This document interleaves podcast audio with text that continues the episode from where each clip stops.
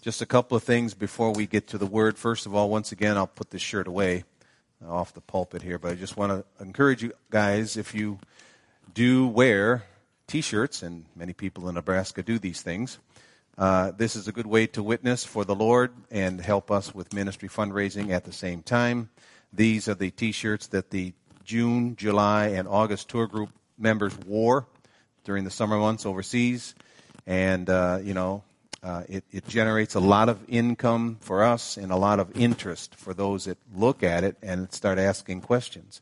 And so the first part of what, the front part of the shirt is Army. It's just a military theme because we are members of the Army of the Lord, and the Bible is a military manual, if you understand it for what it is. It talks about warfare, enemies, enemy occupation, enemy tactics, how to deal with covert operations, the whole nine yards. So I wanted it to be a military theme, so this is what we did. The uh, front says Army and then Special Forces, established 33 AD, and then on the back, more information about who we are and what we do with our tagline, We Are, Therefore We Go. So those are available, and help yourself to those there after service.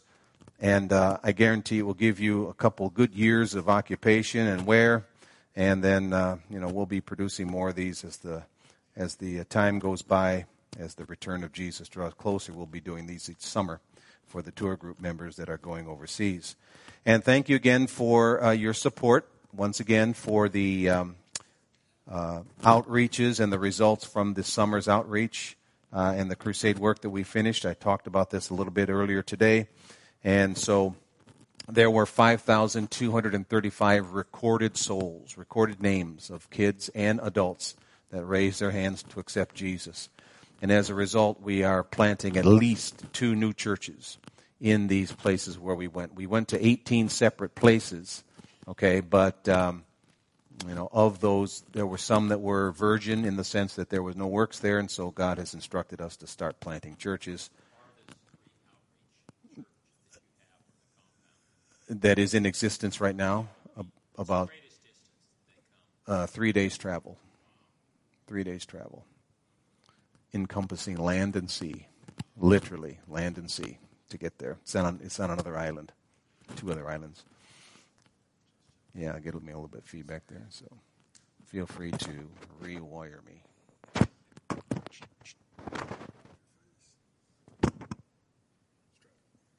Okay. Thank you, Lord. All right. So, yeah, three days.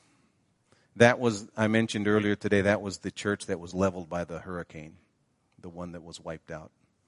Yeah. By the way, that hurricane, that typhoon, it was called Typhoon Haiyan. This was November of 2013. 10,000 people were killed. You know, you talk about natural disasters, 10,000 people were killed. They were collecting bodies for months in trees, under debris, all kinds of things. Our church was leveled, but it's been rebuilt. So praise the Lord. Um, I do want to invite you. Uh, we can do this quickly. I asked Pastor Gardner if he would be okay with me doing this. If you would like to sign up for our e newsletter, I can walk you through this in one minute here this afternoon. If you have your cell phone and want to be on our e newsletter mailing list, I mean, we'll just send it to you. If you don't like it, you can just delete it, you know, of course. But all you do, you're sending a text message. So if you pull out your phone, okay, you're going to send a text message, and the Message is four letters M K M I. Okay, all caps. M K M I. And you send that to 22828. 22828. And you can send it right now. Okay? And what you'll get is a reply from constant contact. Hmm? Well, oh, okay. You're doing good, Abe.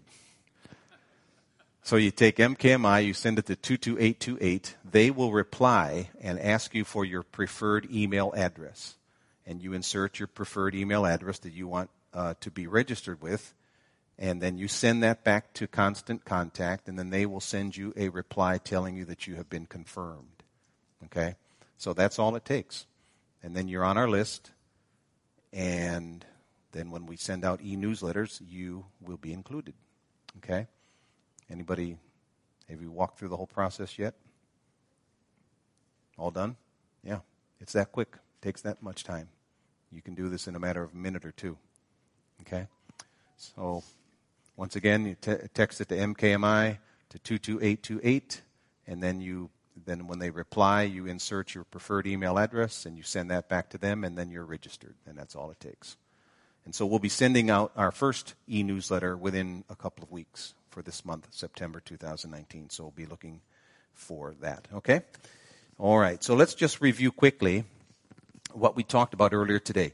As I said at the beginning of the message, uh, it's in my heart. It's one of these mandates from God to talk to uh, the body of Christ and help us understand who we are in Christ. If you don't understand who you are, you can't be who you are you can't do what you are ordained by God to do. And this is the problem with many Christians. They are in love with Jesus, but they're ignorant of what Jesus died to provide for them and what he died to make them in Christ. Okay? And as a result, they allow a defeated enemy to push them around, which is a tragedy of epic proportions. It's an insult to the cross of Christ to allow a defeated enemy, whose name is Satan, to push us around when we have the authority in the name of Jesus to push him around we should be terrorizing him rather than the other way around. But Christians who don't know who they are live in the same kind of fear that unbelievers live in because they're afraid of the future. Our future is set and secure. No matter what goes on around us in this world in which we live, which by the way is getting more, you know, evil and crazier by the day, okay, we still have promises that are ever ever the same, never changing. God is still God and we are still His beloved. And as a result, we have exceedingly great and precious promises that we can stand on no matter what's going on around us. If we know what the promises are and if we know who we are in Christ. So we began talking earlier today about the fact that when we were born again, we were made and declared to be ambassadors for Christ. We looked at 2 Corinthians chapter 5, verse number 20, which is the good verse to start with, where Paul writes to the Corinthian church and he says, Now we are ambassadors for Christ. We are now ambassadors for Christ. And so we began talking about what it means to be an official, uh, an official representative or an ambassador from heaven to earth. We covered five, and I'll just briefly review these. So if you want to check your notes, just check these with me. Number one, an ambassador is a high ranking minister of state, chosen of royalty, sent to another state to represent his own country. Okay, that's number one. An ambassador is a high ranking minister of state, chosen of royalty, sent to another state to represent his own country. That's number one. Number two, an ambassador does not appoint himself. Okay? Jesus appoints us. He is the one who appointed us. Okay? Number three, an ambassador is not a citizen of the country he's in, but of the country he's from. Okay? We are not citizens of earth. We are citizens of heaven, spiritually speaking. Okay? And we are not part of the devil's kingdom any longer. We have been translated out of the kingdom of darkness and translated into the kingdom of God's dear son, Jesus. Okay? So we are not citizens of this world. We are citizens of heaven. Okay. Number four. The ambassador does not support himself. He does not live off the country he's in, but from the country he's from. So his resources come from the country that sends him, not from the country he is assigned to. Okay. And in our case, heaven is the country, if you will, or the kingdom that sent us. And so there are no shortages in heaven. Okay. There are no there's no inflation, there are no recessions, there's no problems in heaven ever. No matter what's going on down here, heaven is constant, and that is our source for supply. All right. Number five, an ambassador's instructions are always in written form, so there's no doubt about our duties and assignments. Okay, and the written form for us is the Word of God. These are the written assignments from God. It doesn't matter what we're going through, the Bible remains the same. Prices go up, prices go down, the stock market goes up, the stock market goes down. Democrats are in control, Republicans are in control. It doesn't matter. The promises never change. Never change. Okay? All right. And so we, if we read the instructions and stick to the instructions, then the promised results will always be for us. Okay? All of these promises in the Bible have with it, if you do this, I'll do this. That's how this works. I'm promising that if you do this, God, your Father, I'll do this. If we do what we can, God will do what we cannot. That's how it works. Okay? We do what we can, and God does what we can't. All right? And then, number, um, yeah, Okay, that's it. We did five. Did I miss one? Let me think. No, I covered them all. Okay, good. All right, so let's let's proceed now to number six. An ambassador is not subject to the laws of the country he's in, but from the country he's from. The ambassador is not subject to the laws of the country he's in, but from the country he's from. It's called diplomatic immunity. Okay?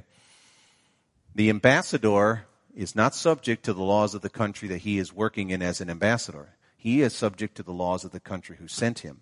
Okay? That embassy where he resides, that is foreign property. Okay? That is the way this works. In Manila, we have the United States Embassy. That is United States property there. That's how it's considered to be. Okay? It's actually foreign soil, but officially it's U.S. property. Okay? That is where he lives. That is his property. Okay? And the Philippine Embassy in Washington, uh, we look at it the same way. That's the Philippines property in America, where the ambassador to America resides. Okay? So it says here, or we see from Scripture that we are not, as ambassadors of heaven, we're not subject to the laws of the earth to where we are sent. We're subject to the laws from heaven to which we were sent from. Okay? Um, this is important to remember because, see, the devil roams around as a roaring lion and he condemns people for the sins and the mistakes they make. Trying to convince us that for some reason, because of sins we've committed or mistakes we've made, God is finished with us. Or we've committed what is commonly referred to as the unpardonable sin and uh, all of these things okay? And the devil sits on our shoulder and whispers these lies in our ears. And then again we're surrounded by people many of them even christians but carnal christians or christians that lack knowledge. And we are judged and condemned over mistakes made and things of this nature when we fail to remember that our life and our ministry is subject to the laws of heaven and as a result, we stand by those laws and we report to God. We do not report to one another. Are you listening? Okay. Why? Because God appointed us. We answer to Him. We don't answer to the world. We don't answer to anyone in the world. We answer to God. Okay.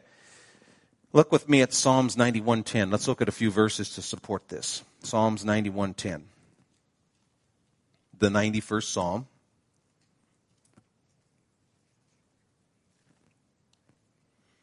Verse number 10 from Psalms 91.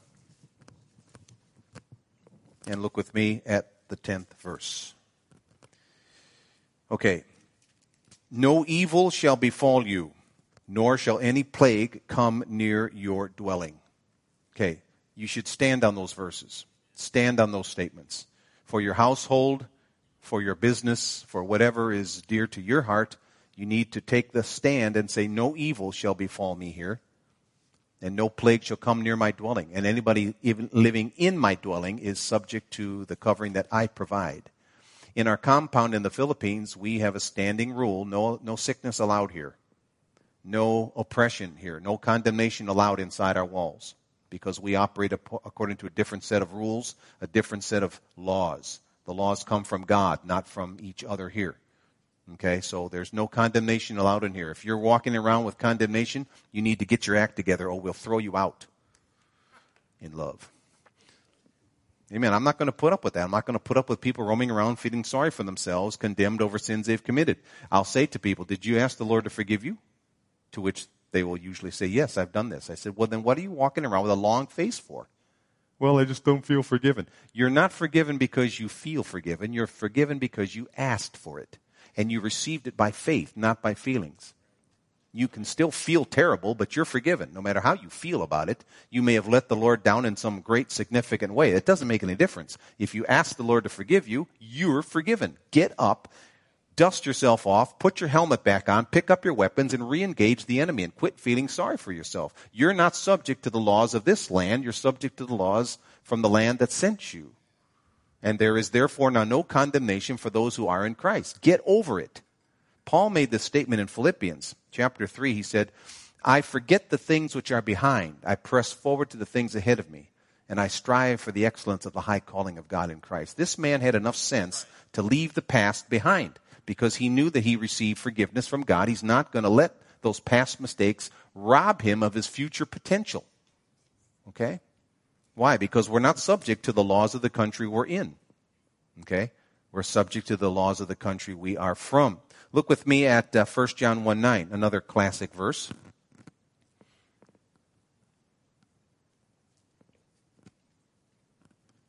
1 John 1 and 9. 1 John chapter 1, verse number 9, it says, If we confess our sins, notice the word we. The writer includes himself. We. He didn't say if you confess your sins.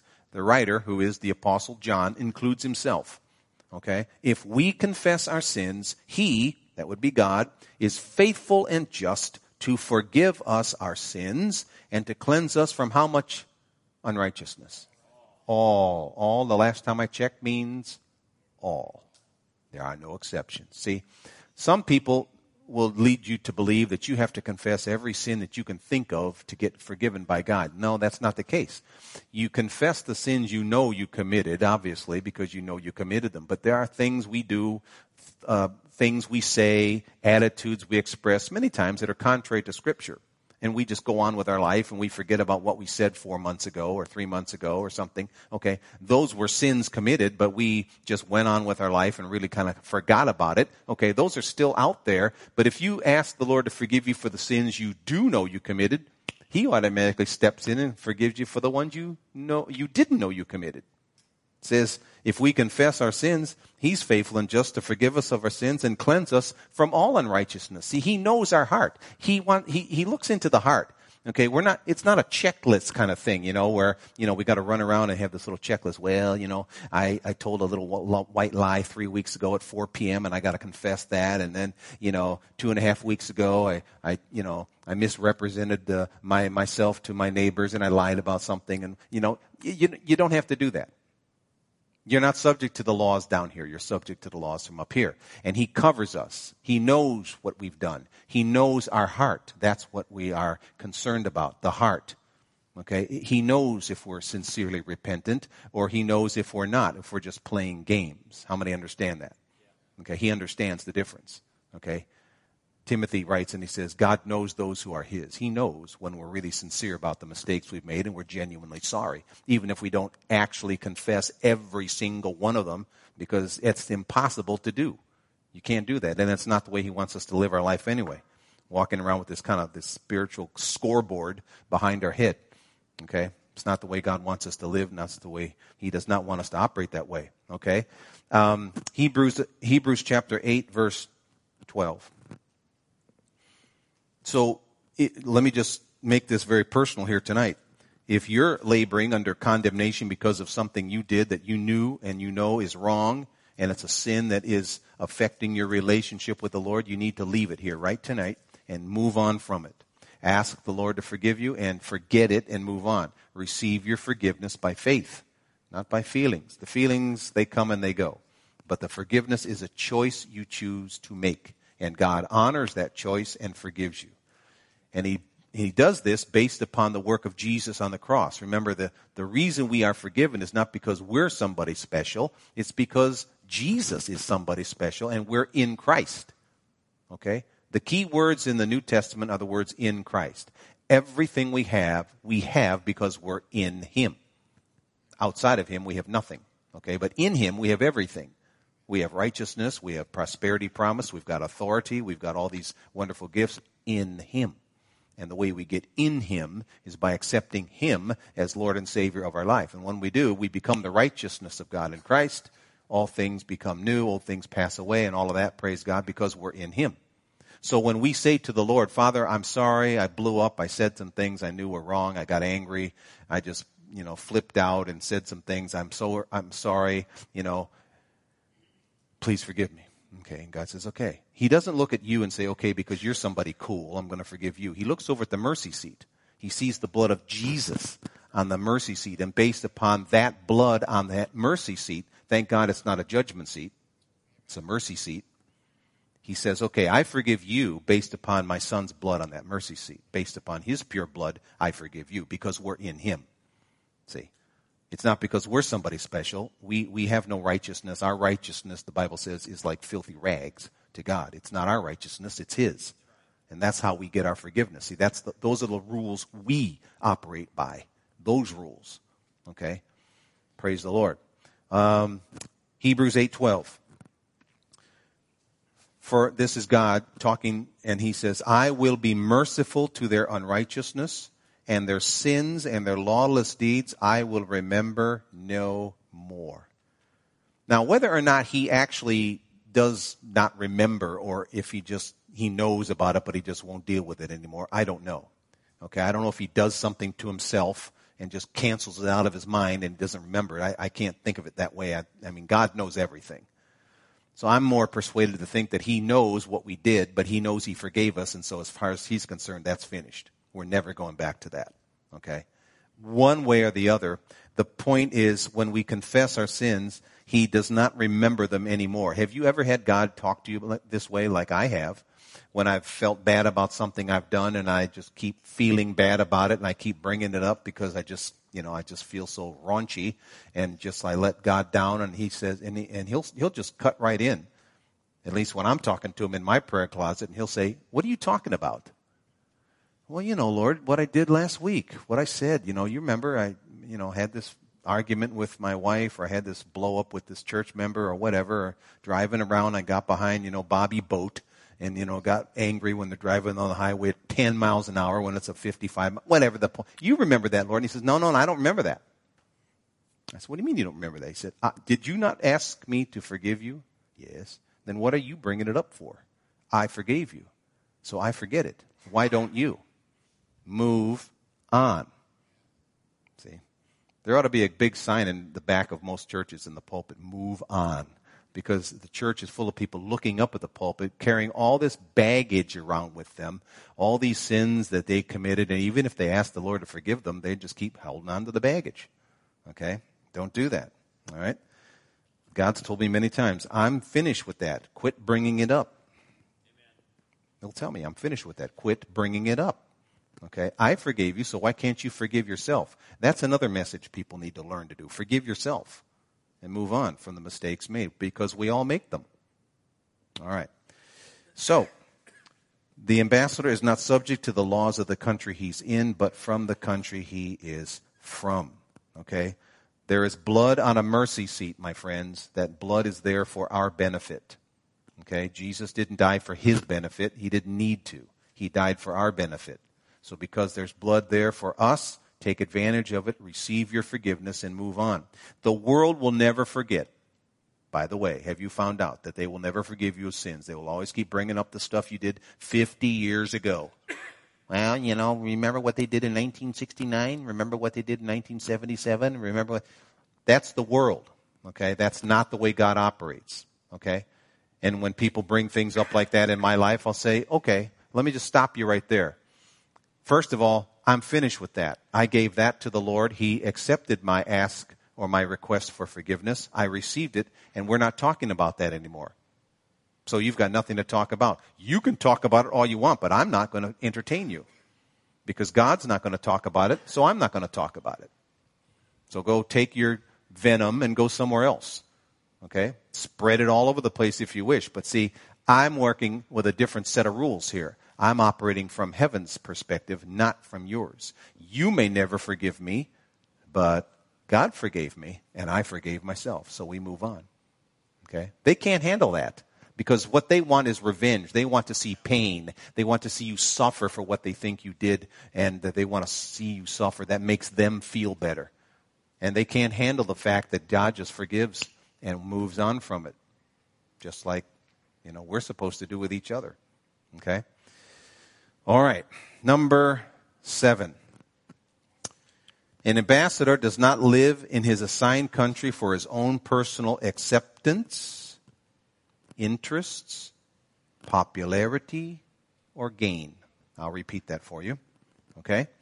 Number seven. An ambassador does not live in his assigned country for his own personal acceptance, interests, popularity, or gain. We're not here to make friends with everybody. We're not here to be friends with everybody. You're never going to be friends with everybody, so just forget it. You can't do it. It's not possible. If you're going to represent Jesus the way you need to represent him, you will make many enemies in your life. There will be people who just can't stand your guts because of who you represent, because they are governed by darkness. And Jesus said, when light shines upon the darkness, the darkness doesn't like it. They don't like to be uncovered. Okay? But the point is, when we are ambassadors for Christ, we're not living in our assigned country for our own personal benefit or gain. Okay? Like I said earlier, I think I said this earlier, but even if I didn't, prosperity is a scriptural message. I want to prosper and I want to have things, to do things for God. Okay? But at the same time, I don't worship the things, I just use things. Okay? Like airplanes as an example, or automobiles, or buildings, or, you know, you need things to do things for God. Okay? So I don't apologize for wanting things because I know what I'm going to use them for. They're going to be used for the the kingdom of God. They're not going to be used for my personal, my personal uh, gain or uh, aggrandizement or whatever the case may be. I'm going to use them for the kingdom of God. So I don't apologize for that. All right? Praise the Lord, because I'm not working as an ambassador for Christ for my own personal gain. I'm not preaching the gospel to, to scam money off of your pocket and go out and buy a bunch of, you know, ridiculously expensive things that I don't really need, that don't really apply to my ministry. You understand what I'm saying? I, you know, everybody has their own conscience, and I leave it between other people and God. But for me, you know, having lived overseas for 40 years and seeing the way people live, you think you think we're we have people here that's poor? You ought to go live in the third world. You'll see real poverty, real poverty. The stuff we have here, we call it poverty. You know, those people over there, they call that being rich. What we call poverty here is what the other people around the world calls poverty. You know, rich according to their concept. You know, I mean, I've seen things you can't hardly believe how the way, how the way people are living or existing, really.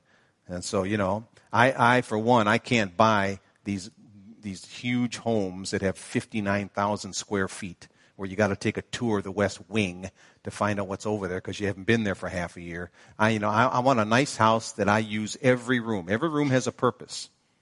Every room has a purpose. And if every room has a purpose, I have no problem with having a big house if I need a big house for doing the work of the Lord. Are you listening? Amen. Amen. I mean, you know, as long as I can justify it in my mind as to what I'm doing here for the Lord, I've got no problem with it. No matter how expensive it may be, if it's necessary, God can afford it. But I don't want to be, you know, uh, greedy under the guise of prosperity. I don't want that. I don't, I don't need that. And I have problems with people who can't see that. Okay? But that's just me. But the point is, I'm not here for my own personal advancement. I'm not doing this just so I can be rich at your expense. Okay? And the other side of this point is that when I'm criticized, I don't really care what you think. I'm sure you can probably discern that by now, but the point is, you know, it doesn't matter if you say yay or nay to the things I do or say because I'm not reporting to you. I'm reporting to Jesus. I'm going to stand before his judgment seat, not yours. So it doesn't matter how you respond. I'm blessed if you do because I know that what I'm sharing with you is truth and it will help you. So I'm blessed if you say yay and amen and we're all on the same boat and on the same page and all that. But if you, you know, drag me out of the synagogue, you know, and throw me in front of a bus or something, well, that's, that's not my problem. That's your problem. Okay? That's what they did to Jesus. I mean, you know, we read these four gospels, but you ought to pick out these certain parts where he was persecuted for what he did. Now, I'll show one of them to you. Look at Luke chapter 4. This is Jesus. Luke chapter 4. Let's see. Near the end of the chapter, verse 28, Luke 4:28. Some people have this idea that Jesus Christ roamed around for three and a half years and had some kind of glorified spiritual party everywhere he went. Hmm? I got to tell you, once John the Baptist baptized him in the River Jordan and God, the Holy Spirit came down in the form of a dove and the voice came down from heaven from the Father. This is my beloved Son in whom I am well pleased. From that moment on, the game was on. And I mean, for three and a half years, the devil did everything but throw the kitchen sink at Jesus, trying to trip him up, uh, stop him, you know, have him arrested, the Pharisees, he used them. He tried to use the Sadducees. He tried to use the Roman government. He, he did end up using Judas. But I mean, he looked for every possible angle to get in and wreck the ministry of Jesus. Everywhere he went, he was resisted. Everywhere he went. Okay? He was always uh, friends with some and enemies of many. Okay? Now, it's human nature to be loved by everybody, and of course, we feel good when we are, but you know, it's not so good to feel like you're doing the work of the Lord and people are throwing things at you and cursing at you and threatening you and burning your house down and all the other things they do in other parts of the world for the message that we share. Same message. Here, Jesus delivers this message in the synagogue. Okay? He says basically, I am who the scriptures declare the Messiah is to be. I am your Messiah, if I may just summarize the previous verses. The response was not exactly a positive response. Look at verse 28. It says, So all of those in the synagogue, when they heard these things, were filled with wrath. Now, have you ever been in front of a crowd that's full of wrath towards you? It's not a very pleasant experience, okay? You know, it's bad enough when you preach in the gospel and you got one or two, you know, cranky people and they're mumbling and, you know, people just fall apart just because they've got one or two cranky people criticizing or looking, you know, staring at them or something. Jesus had an entire church staring at him, angry, full of wrath, it says. And that, that's not all. They, they rose up and thrust him. The word thrust means throw. They threw him out of the church thrust him out of the church and out of the city, and they led him to the brow of the hill on which the city was built, that they might throw him over the cliff. Gee, hmm, I'm sensing a little bit of resistance here. Just a little bit. How about you? I mean, the point is, you know, how would you respond if, you know, your beloved pastor got up and shared a message that you thought was so off the rails, you got so insulted, so angry, so mad, in a ra- fit of, of, you know, jealous rage, you stood up and grabbed this man physically and yanked him, dragged him out of the church, across the parking lot, into the road, attempting to throw him in front of a passing car. Would he, would he, back, would he be back in the pulpit the following Sunday preaching another message about the love of Jesus? I mean, ask yourself questions like that. Jesus did it.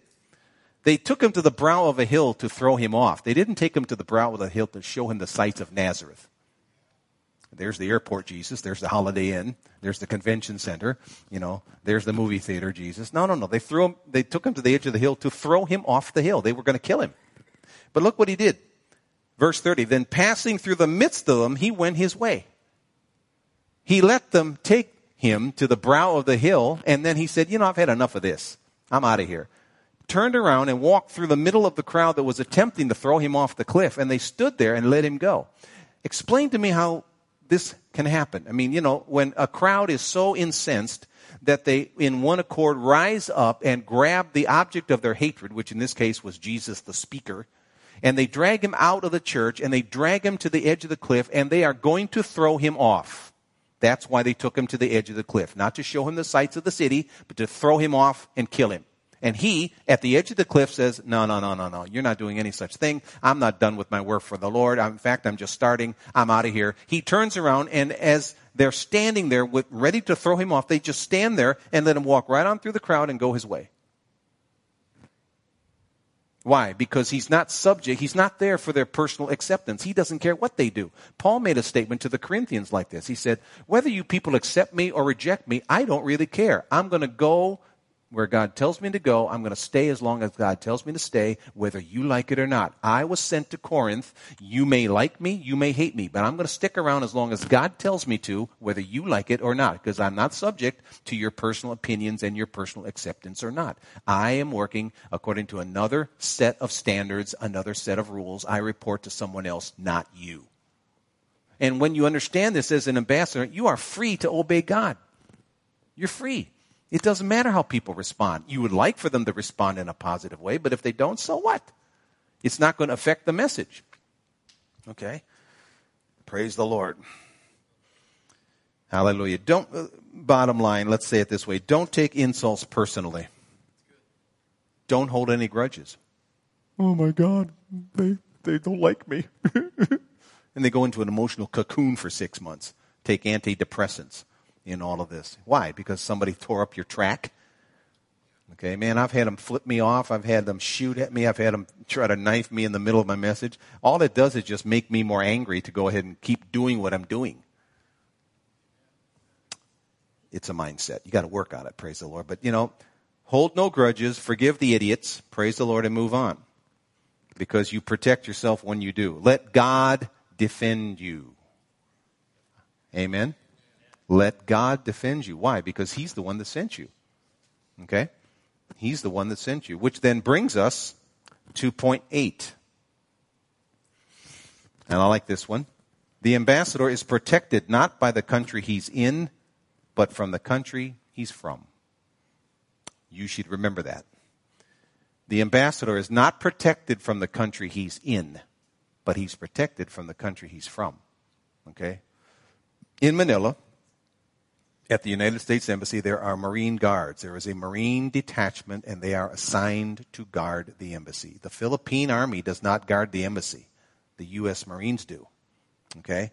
Now, the Philippine Army can help out, you know, uh, outside the walls, but they're not inside the walls of that embassy. The uh, Marines are at the checkpoints. The Marines are the ones occupying the security points within the embassy. Why? Because that's a U.S. embassy. Okay? And you need to remember that because heaven sent you, heaven will protect you. Okay? Where I work, that's important to remember. Okay? Because as I was mentioning in conversation with uh, Mike and Micah and others, and Kathy, you know, only on Mindanao, in our country, are we under martial law because only Mindanao is where all the fighting takes place. All the bombings, all the rebels, all the ISIS terrorist cells are all on Mindanao not far from where we're based. For the rest of the country, they can go about their business and there's no problems whatsoever, you know, uh, not on Mindanao. You got checkpoints everywhere and it's under martial law and all of these things, okay? But we travel around without fear because we know that we're from the country above and the country above is responsible for taking care of us. There have been many times when people have told me, don't go to this particular place because it's, it's insecure, it's unsecured, okay? We have no military backups there, blah, blah, blah. And I say, well, look, I appreciate your concern and for your, and for my safety. I appreciate your expression of concern for me, but t- God told me to go. Uh, we're going. We're going to go. Okay? So we do our part and we know that God will do his. Okay? There is a verse. Uh, look at 2 Timothy 4.17. There's actually many verses, but we'll just look at a few. Okay, wherever you go, you are protected. Do you realize that when you were born, angels were assigned to you? And they are assigned to you for the duration of your life? Wherever you go, you're never alone. There's always an angel, at least one, assigned to guard you, what we call guardian angels. Many times things don't happen that are bad because the angels are at work doing what they're here to do. Only in heaven, only in eternity will, be, will we be able to look back and actually see all the times the devil took shots at us and we never even knew he was shooting because the angels did their work. You know, I'll tell you. Um, it says in 2 Timothy 4:17, "The Lord stood with me and strengthened me." So that the message might be preached fully through me, and that all the Gentiles might hear. Also, I was delivered out of the mouth of the lion. And the Lord will deliver me from every evil work and preserve me for his heavenly kingdom. To him be glory forever and ever. I want you to notice he says here, look, the Lord stood with me and strengthened me. Why? Because he was on trial for his life. If you read the book of Acts, he was sent to Rome to stand trial before Caesar for the crime of sedition against the empire, punishable by death on a cross. That's what he was facing. Okay? And he said, The Lord stood with me and strengthened me so that the message might be preached fully through me and that all the Gentiles might hear. That included Caesar and the Romans. Also, I was delivered out of the mouth of the lion. Can anybody tell me what that was all about? Remember the, you know, history and the, uh, the uh, Christians in the Colosseum being thrown to the lions. Guess who was in line to be thrown to the lions? Paul. He says, "The Lord delivered me out of the uh, out of the mouth of the lion. They they didn't have their way with me." Okay, I can't speak for the rest of the Christians, but I'm telling you, my work was not done, so they're not going to throw me to anybody. There's no going to be no animal eating me. I'm not finished with my ministry yet. The Lord will deliver me and has delivered me. Amen. Praise the Lord. Why? Because he knows he's under divine protection. His work is not done. Praise the Lord. The Lord will deliver me from every evil work and preserve me for his heavenly kingdom. Only when Paul knew his work was done was he able were they able to kill him. Only when Jesus knew his work was done were they able to crucify him. He said, okay, you got, how many times did they try to kill him? Like the one we read a few minutes ago, try to throw him off the cliff and they couldn't. In John, they tried to stone him to death and they couldn't do it. Okay, they tried many times. They tried to kill Paul many times and they couldn't do it. In fact, Acts records one time when they stoned him to death, made sure he was dead and left and the, the dude popped back up. Boom. Okay, and went right back into the same city where they drew him out, dragged him out from to stone him. He says, my work's not done here. Okay? I mean, they tried to kill Paul many times and couldn't do it because he knew his work wasn't done yet. And the devil comes along from time to time and tries to do things in my life like that. And hey, I'm sorry, but I'm not finished. We got work to do for the Lord because I'm operating under a different set of security parameters here. Amen. I've got unseen escorts wherever I go. That doesn't mean I act irresponsibly. It just means that when I'm doing the Lord's work, I'm protected because I am an ambassador from another kingdom, from another country. Amen? Uh, we ride motorcycles a lot in the Philippines. It's a good place to ride motorcycles if you happen to like them, which I do. I've rode, rode motorcycles for 40 years. Had a few crashes along the way, but nothing serious, you know. In the cycling community, the two wheel community, there's two kinds of people. There are those who have crashed and those that are going to. And you have to accept that going in, okay? You'll have a crash from time to time. You just want to make sure it's not fatal or not, you know, in, in, where it doesn't incapacitate you for the work of the ministry. But I mean, in the Philippines, the number one hazard over there are dogs, animals, not people. In America, it's usually irresponsible drivers who can't see you or turn and turn into you or something like that. In the Philippines, it's animals. Dogs are everywhere. Stray dogs. Okay, there's no leash. There's no little tag. You know, hi, my name is Puddles. You know, whatever the case may be. Yes, Puddles. Yes.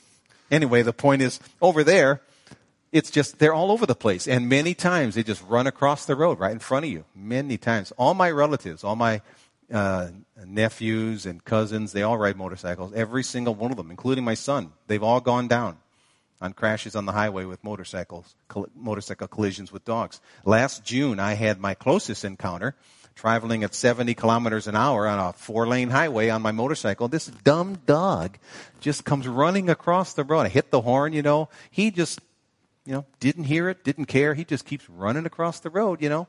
And I mean, you know, you swerve to miss these animals and, you know, I had on a pair of riding boots, fortunately, and my boot hit the skull of the dog on my right side. Okay? If that dog had been one inch farther across the road than he was, he would have gone under my front wheel and I would have gone down at 70 kilometers an hour. And that would have been a, a horrific crash. I'd be in the hospital probably still. Okay? But because my boot hit the dog's skull and he hadn't crossed the path of the front wheel yet, my boot kicked him free. And I just did a little bit of this and just kept on going. I went home and I was praising God for days because I know that was the work of the angels. Did you go back for the dog, though? Hmm? Did you go back for the dog? Oh, no. Let the dog suffer. Yeah, praise the Lord. Don't give him any Alpo for a, me, a month. Praise God. I don't know what happened to the dog. I know he had a, a hell of a headache. Say that much. You know, getting hit by a boot at 70 kilometers an hour, you'll probably have a headache for a while. Praise the Lord. But I mean, those are just examples of what I'm talking about. Okay? God takes care of us. He watches over us.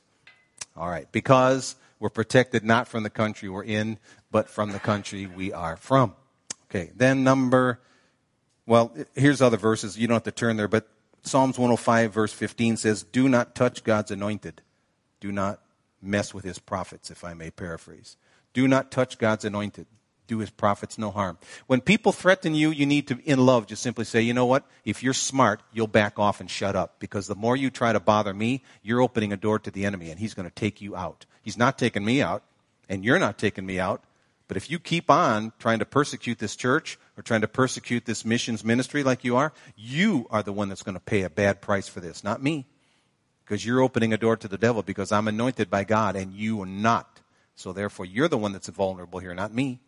So I'm going to keep on doing what I'm going to keep on doing, but you are the one that's going to suffer for this. And I'll tell them straight up. So if you're smart, you'll just back off and disappear.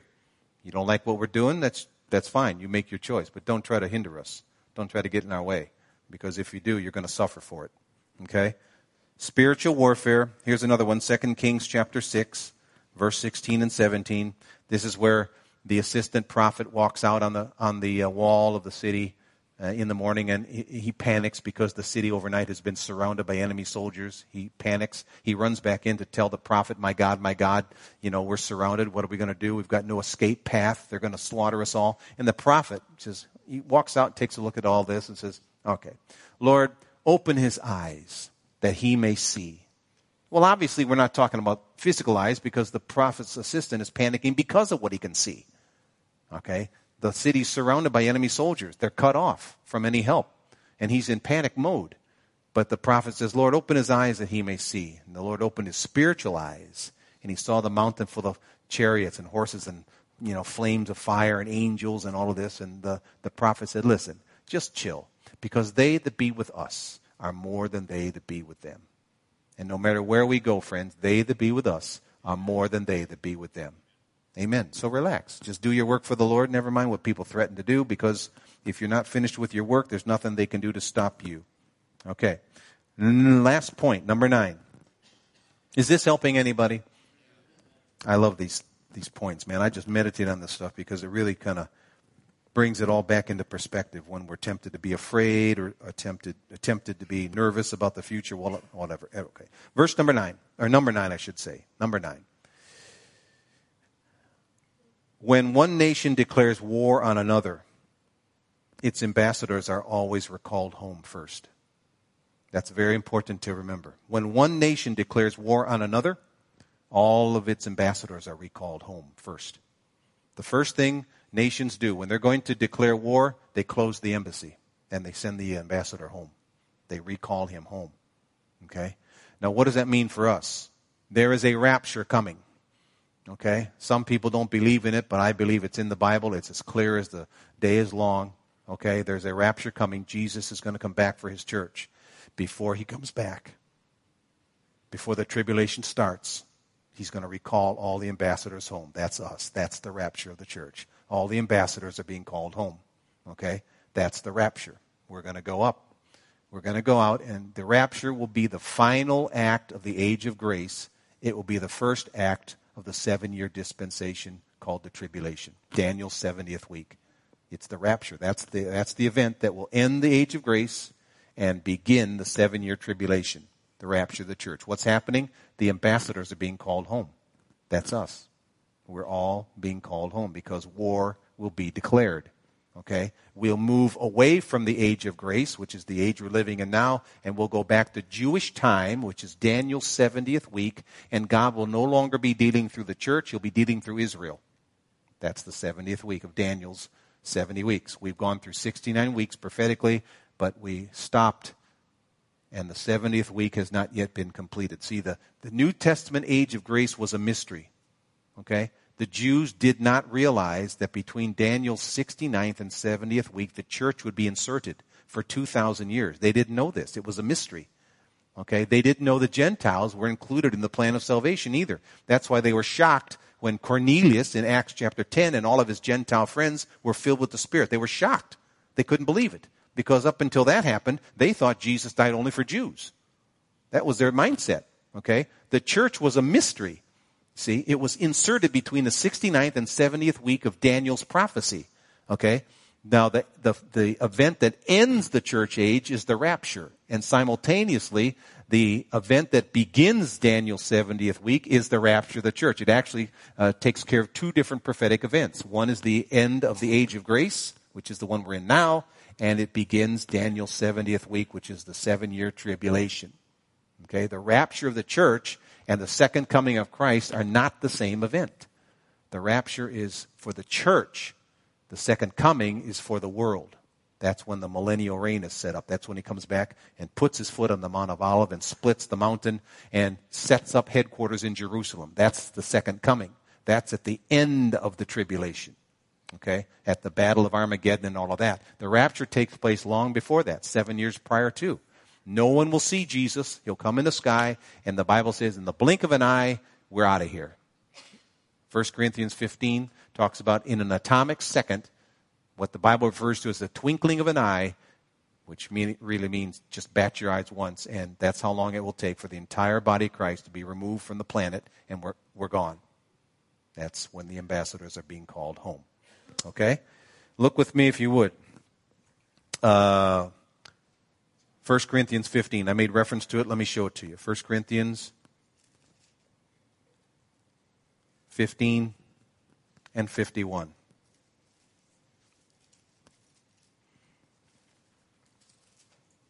Okay. Behold, I tell you a mystery.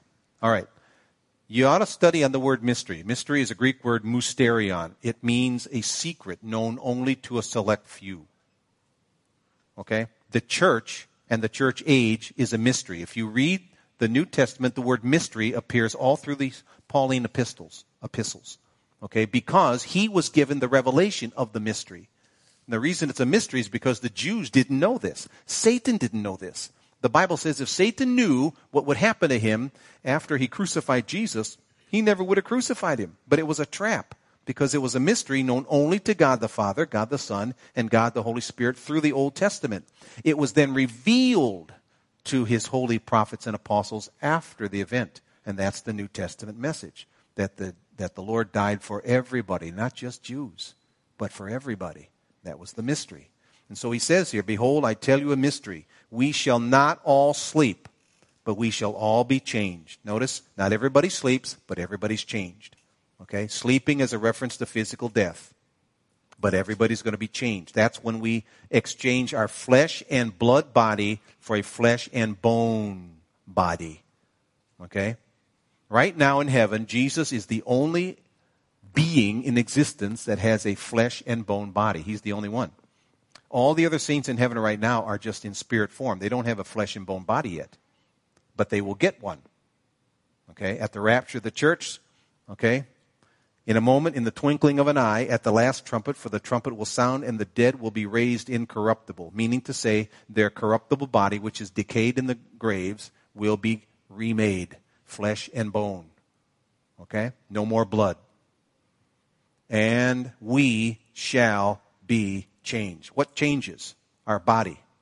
The spirit doesn't change. We're born again. The spirit doesn't change, but the body changes. Because the body, the flesh and blood body, cannot go to heaven. Do you know why? Because we're cursed with sin. Why do we grow old? Because we're cursed with sin. Sin is in the earth, and the body comes from the earth. From dust we are, and from dust we shall return. The body comes from the ground. The ground is cursed until Jesus lifts the curse Physical bodies grow old and die. Physical bodies get sick. Physical bodies are born crippled. All kinds of things happen because of the curse of sin on the earth. Jesus will come and lift the curse during the millennium. That's why the Bible says during the millennium, the age of humans will be extended like it was before sin. Okay? I mean, there's all kinds of changes coming when you get rid of the flesh and blood body and replace it with a body that God makes. You know, the flesh and blood body is the body your, your parents made male and female, husband and wife. We made it. God's the father of the spirit, but the parents are the, the, the guardians and the ones that institute the recreation of the body, flesh and blood. But see, when God does it, there'll be no sin involved. We'll all be changed in a moment, in the twinkling of an eye. Praise the Lord. All the imperfections will be gone. Amen. All the zits will be gone. Praise the Lord. All of it. It'll be perfect. I'll have my hair back. Praise the Lord. Yeah, I've already put in my request. I'm going to have a head of hair thicker than Absalom. Absalom's hair weighed like 26 pounds. Mine will tip in at maybe 50. I'm not sure, but I practice. You know, I stand in front of the mirror and I. Look like a troll. Yeah, I just flip it back like that. Hey, what's happening? What's happening? Praise the Lord. Let me tell you, when I get to heaven, you won't recognize me. These flowing mane, it'll be the spirit of Palomino. You know, I'll just have to have a name tag. Hi, this is Apostle Mike. Really? Yeah, it's me. Yep, that's me. Well, the point is, see, when one nation declares war on another, the ambassadors are called home. That's the rapture of the church. That's another reason why the rapture is a scriptural event. Okay? People who criticize and say they don't believe in it don't understand what the ambassadors are here to do and how they're going to be called home. In a moment, in the twinkling of an eye, we're gone. And then that ends the age of grace and it begins the seven year tribulation. Okay? That's why the tribulation becomes the tribulation because the body of Christ right now is the salt and light of the earth. We are the ones holding back the tides of darkness. Amen? I mean, look at, look at what's happening all around the world. The evil. Can you imagine what's going to happen when the Christians are gone? when all the people who stand in the gap are gone. You can imagine what's going to happen. You know what I mean? It's going to be mass chaos globally. You know, it'll be every man for himself. It'll be like the tribulation. The Bible says there will be a, there has never been a time like it before or after when evil arises like it does. It'll be gun gunshots all over the place, war going on in the streets. That's that's the tribulation. But we won't be here. Praise the Lord. We'll be in heaven at the marriage supper of the Lamb. Amen. Good things to talk about. But the point is for us tonight, as ambassadors, we will be called home. We will not be subject to any of that. We'll be called home. Amen. Praise the Lord. Me and my hair will be called home. Praise the Lord Jesus. Thank you, Father. All right. So, I want you just to step back and realize, hey, you know what? I'm an, I am an ambassador of a heavenly kingdom. I represent God the Father, God the Son, and God the Holy Spirit. So I need to act like this. I need to talk like this. I need to think like this. I can't be just, you know, stumbling around like some buffoon that doesn't know who they are in Christ. Okay? we need to carry ourselves with a certain sense of dignity. Okay? And understand the fact that, hey, you know, I love you, but you're not going to push me around. You're not going to intimidate me, you meaning anybody out there that we encounter. You're not going to push me around. You're not going to intimidate me. I know who I am. Okay? Maybe you don't, but I do. And I'm not reporting to you, and I don't care if you like me or hate me. I don't really care. I'm going to share the truth with you straight up. You can accept it or reject it. After that, it's between you and God. I've done my part. I have discharged my responsibilities. Now it's between you and God. See? So, praise the Lord. Did anybody learn anything today? Amen. Take those points and meditate on those. Let God fill in the blanks. There's many verses for each point that we did not have time to cover. But I just want you to finish the year with a fresher appreciation for who God made you to be. You're not going to be an ambassador. You are one right now. You represent heaven. You represent Jesus. Amen.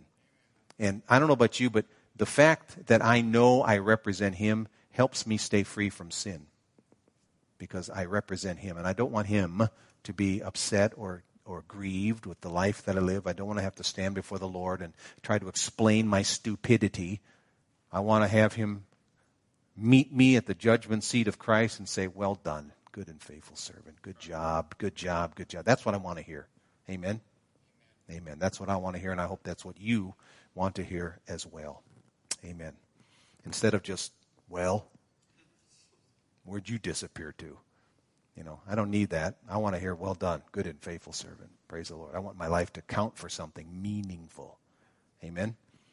Father, in the name of Jesus, we thank you for the word. We thank you, Heavenly Father, that the word is sown in good ground. I praise and thank you, Heavenly Father, for making us and choosing to make us ambassadors to represent you. What an honor to think, Lord, that with heaven and hell in the balance for every single human being, that you would entrust us with your gospel entrust us with the preaching of your word. It is almost, Lord, unbelievable that you would choose to do this with all of us. We are works in progress, and yet you choose to limit yourself to partnership with people like us and make us your ambassadors, your official representatives to share the message of your love to other people around this world. Lord, help us to walk in the light of this and to receive everything that we need as ambassadors, to welcome it, receive it, not to be ashamed to have it, to understand that you're here to protect us and to provide for us, and in every sense of the word, to make sure that our assignments are completed in the name of Jesus. And so we thank you for this in Jesus' name. Amen. Amen. One of the things that goes with this responsibility is to carry the healing anointing of God. Now, um, with an apostolic office, there are there is standard equipment that comes with it, and that's fine. You know, we'll do that in just a minute. But you and I need to remember that believers are anointed to lay hands upon other people, and the hands become conduits of God's power. Okay, just like if you want to play an electric guitar, you got to plug it in. You want to turn on the light, you got to plug in the light. You got to turn on the fan by plugging in the fan to the power source. Okay? Hands are conduits. If you read the four gospels, Jesus was always laying hands on people and they could see it. The Bible says they brought children to him and they were asking Jesus, Would you please put your hands on these kids? They could see something happens when he puts his hands on them. And all through the Bible, the Bible talks about the importance of hands being placed upon people for the power of God to pass from the delivering person to the one that needs, to the recipient, to the one that needs the power. Okay? And so, what we're going to do here tonight, if you're in need of healing, I want to lay these hands on you. Okay? There's many verses in the Bible that talk about the scriptural precedent for this. All I'll simply say to you is this it doesn't matter what the doctor has told you, it doesn't matter how you feel, it doesn't matter uh, what your symptoms may be. It doesn't matter what the the family history might be. All of this, okay? Well, my family, we've had a history of cancer. Well, we've had a history of heart disease. Well, we've had a history of diabetes. Never mind any of the history stuff, okay? In the body of Christ, you're a member of the body of Christ, the family that has no medical history. All right? In heaven, there's no sickness, there's no disease, and that's your part of that's your citizenship there. Okay? So your family in heaven has no medical issues, has no issues with cancer or heart disease or diabetes or blood pressure issues or whatever else people walk around with saying, well, uh, my father had it, my grandfather had it, my great grandfather had it, and so I'm going to have it. Well, no. Once you get saved, you step out from all that. You become reporting to and citizens of and responsible for and protected by another country. And that country has no sickness and no disease. Okay? So let's all stand. Now, if you're one of those that I'm talking about, if you need help physically, I want you to come up here to the front. Let's thank you, fellows. Let's move that for me, please. And please let me have the honor of laying hands on you for your healing, okay? Thank you, Father. Thank you, Jesus. Amen. Praise God. Now, if you're not in need of anything, good for you. But what I need for you to do is uh, join with us up here. Pray in the Spirit. Okay, don't be thinking about where you're going to go for some food after service. Just don't don't check out. Okay, stay with the stay with the service because we're not done here yet. The Holy Spirit wants to help people here. Okay, so if you're just you know text messaging and checking out your Facebook postings while this is going on, you're going to grieve the Holy Ghost. Don't do that. Okay, you can sit down if you want, but stay in the game be a participant with what's going on up here. These people need help for whatever it is they're here for. It's important to God, so it should be important to you. Because if you were standing here, you would appreciate the people standing behind you praying for you, standing with you, rather than looking at their watch and saying, you know, how long is this going to go on? And I got things to do. No, you'd, you'd appreciate their support. So give that to these people here. Okay? Father, in the name of Jesus, we thank you for the power of God present to heal. Lord, you said you said that believers shall go into all the world, preach the gospel, and signs would follow the believers. And one of those signs is that we, the believers, will lay hands on the sick, and the sick will recover. So that's the promise we stand on here tonight. In the name of Jesus. Thank you, Father. So when I lay hands upon my brothers and sisters, your power will pass from me to them to undo whatever it is in their body that's malfunctioning or in need of repair or whatever needs to be removed, to be cursed and dead from the roots, whatever. Okay? We thank you, Lord, for what doctors are able to do. We thank you for what they try to do, but they're very limited in what they can do, really. But you, Lord, have no limitations. You don't practice medicine, you just heal people.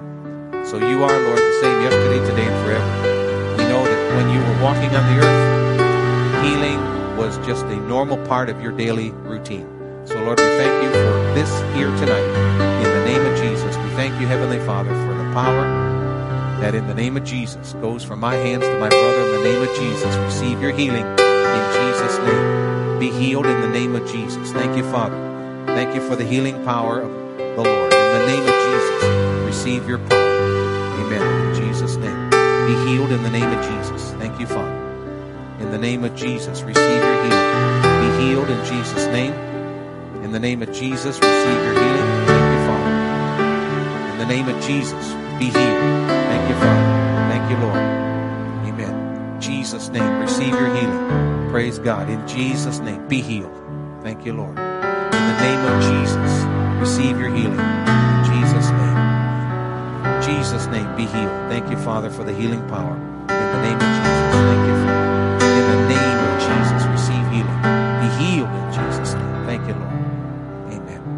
name of Jesus, receive your healing and be healed. In Jesus' name we pray. Amen. Amen. Thank you, Father. Hallelujah. Oh, thank you, Father. Let's all lift our hands and praise the Lord. Everybody, let's just thank the Lord for his goodness. Let's just thank the Lord for his kindness, for his healing power, for all that he did for us, Father. We just lift our hands and praise you with all of our heart and soul and mind and strength. We worship you here this evening in the name of Jesus. Thank you, Heavenly Father for bringing your healing power into this service. Thank you for what you're doing in the bodies of all of my brothers and sisters here. We want to praise you. We expect to hear good news, good testimonies of all the things you're doing in us and through us. In the name of Jesus. We thank you, Lord. We thank you for this in Jesus' name. Amen. Amen. All right. Feel free to take your seats. There's something God wants to share with everybody. So let's just have a seat for a minute. Thank you, Father. Hallelujah. Thank you, Father. Just everybody, let's get quiet for just a minute. We're in no rush for a moment. Just let the Lord have his way. In your own heart, just settle things. You know, get yourself right with God. Settle it for the future. Okay? For I've told you in times past, says the Lord, and I've used this vessel to say these things as a matter of fact, that this is a global outreach that flags around the world fly because of what you have done to help people like this servant and others proclaim my gospel in far flung foreign lands. But I want you to know that your work here, the base, is very important to me. And I have great plans for this church, future plans, plans for good and not for evil, to bless not only this community, but also this state and this country. You don't realize the impact you are making so I'm going to encourage you here tonight to keep your focus upon me and not upon the people around you, but to remember that I have empowered you, I have anointed you, and each and every one of you is a very important player in my plan for this church. The devil has tried on several occasions to wipe this work out, and each time he has failed. And there will be future attempts to do the same. But each time he tries, he will fail. I am imploring you by my Spirit to stand strong. Do not compromise my message at any time for anyone. And I will bless you and I will uphold you. And I will provide you with favor and sustenance and substance for things you need. Supernatural favor will surround you like a shield. Money will find you and overtake you. You won't have to look for it. I'll make sure you find it because I'll bring it to you. Because the best days for this church are still all ahead of you in this place as well as all around the world in the many places where I have had my voice amplified and shared because of something you have done in prayer or with your finances. So rejoice because I am not finished with this church. Your best days are ahead of you. As the world continues to grow darker, this church will continue to shine brighter and brighter.